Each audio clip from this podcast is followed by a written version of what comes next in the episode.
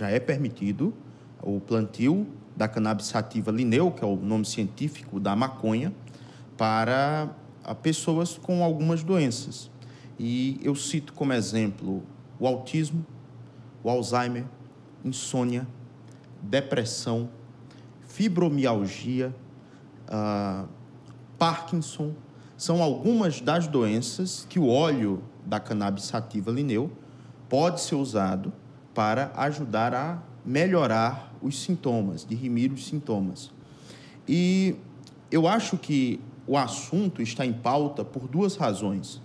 Primeiro, a ideia de permissão do Supremo Tribunal Federal de que uma determinada quantidade de maconha seja considerada atípica, ou seja, não seja considerada crime, e pelo fato de o assunto ter avançado a um ponto de que um tribunal de justiça, como é o caso do Tribunal de Justiça do Estado da Paraíba, uhum. que, na minha opinião, é um tribunal com posicionamentos é, substancialmente conservadores, e, e registro aqui o máximo de respeito que tenho aos, aos desembargadores que compõem o nosso tribunal, é, mas mesmo assim é um tribunal atento às necessidades mais sensíveis do povo. De modo que já existem precedentes no Tribunal de Justiça do Estado da Paraíba autorizando o plantio de maconha para fins medicinais.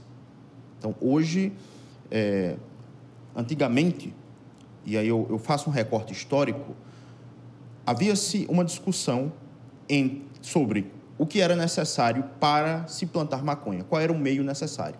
O STJ ele decidiu que por meio de habeas corpus, uma pessoa procuraria a justiça para requerer o direito do plantio.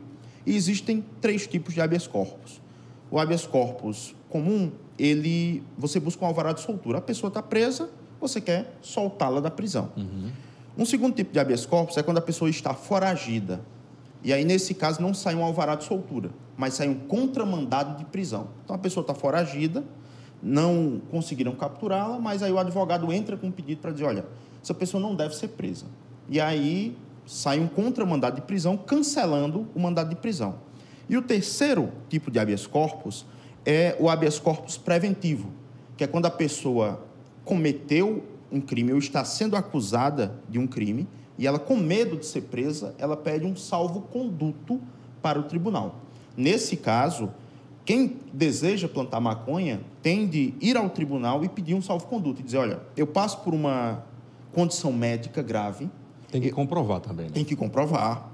É, eu passo por uma condição médica grave, eu preciso do óleo da maconha. É, meu médico aqui recomendou e etc. E então eu estou requerendo ao tribunal a permissão para fazer o plantio em minha própria casa, com a supervisão e autorização da justiça. E aí o tribunal expede um salvo-conduto e por conta do plantio, do cultivo da maconha, aquela pessoa não pode ser presa jamais. Existe um limite para esse plantio? Tipo, olha, você só pode plantar, por exemplo, duas mudinhas de maconha ou é ilimitado? Excelente pergunta. É, e há um limite, sim, e ele está distrito a duas coisas. E preciso qualificar para poder lhe responder melhor. A primeira delas ela diz respeito a qual é a necessidade de uso medicinal daquela pessoa. Quando se vai requerer o plantio da maconha e o habeas corpus necessariamente para que se dê uma autorização nesse sentido, a pessoa precisa comprovar, em primeiro lugar, a extrema necessidade pela condição médica que ela passa.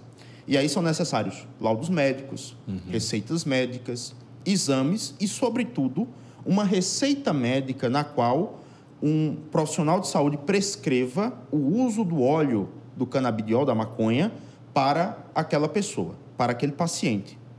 Com isso em mãos, ele contratará, por meio do seu advogado, ou um engenheiro agrônomo ou um farmacêutico, que, com base naquela prescrição médica, vai dizer fazer, digamos, uma, uma previsão, uma estimativa de quantas plantas serão necessárias para manter, para conseguir aquela quantidade X do óleo que é necessário.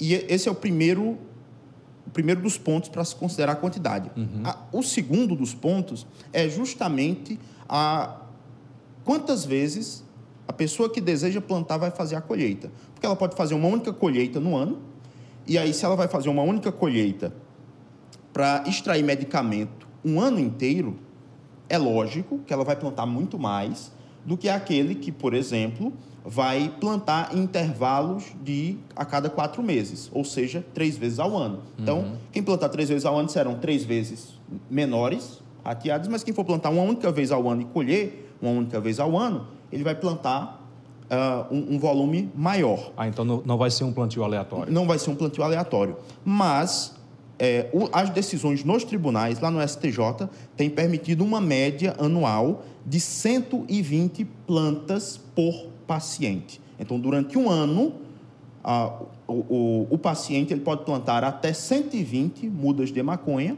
o que daria uma média de 10 plantas por mês. E as pessoas temem que essa abertura que o STJ deu seja o início para daqui a pouco liberar geral a maconha. Você tem esse mesmo entendimento? Não. É, embora eu tenha pensamentos, de, pessoalmente, bastante conservadores sobre a liberação das drogas, é, eu não acho que o nosso país caminhe no sentido de descriminalizar a, as drogas. E eu acredito nisso por razões muitas vezes atreladas à própria política internacional de drogas. A primeira vez que eu tive contato com esse tipo de pensamento foi através do doutor Márcio Tomás Bastos, que foi ministro da Justiça, salvo engano, no primeiro, no primeiro governo do presidente Lula. E em uma palestra em que ele ministrou, ele diz: olha, a, a questão da liberação das drogas, é, para ser feita nacionalmente, é uma grande balela. E ele explicou o argumento dele, que eu, até hoje me filiu. Não adianta, num país como o nosso, que tem as dimensões continentais, como o Brasil tem, você legalizar a droga aqui dentro e todos os países que nos fazem fronteira a droga ser proibida. É, faz sentido. Você vai colocar oh, um conjunto de, de situações que ah, levantarão uma conjuntura política extremamente complexa. Então, onde é que vai ser mais barato, onde é que vai ser mais seguro de se comprar, além, é claro, dos detalhes relativos à própria legalização. Quem é que vai controlar? Você vai entregar isso para uma multinacional ou o governo, o Estado, é quem vai fazer isso? Uh, enfim, e a, a, as próprias questões relativas a, a mutácio, a, a, a abolício crimes, né? que deixar de ser crime tráfico de drogas. Hoje, sim, mais de 55% dos presos no Brasil são tráfico de drogas. Legalizar as drogas representaria o seguinte: metade da população carcerária presa no Brasil hoje seria liberta.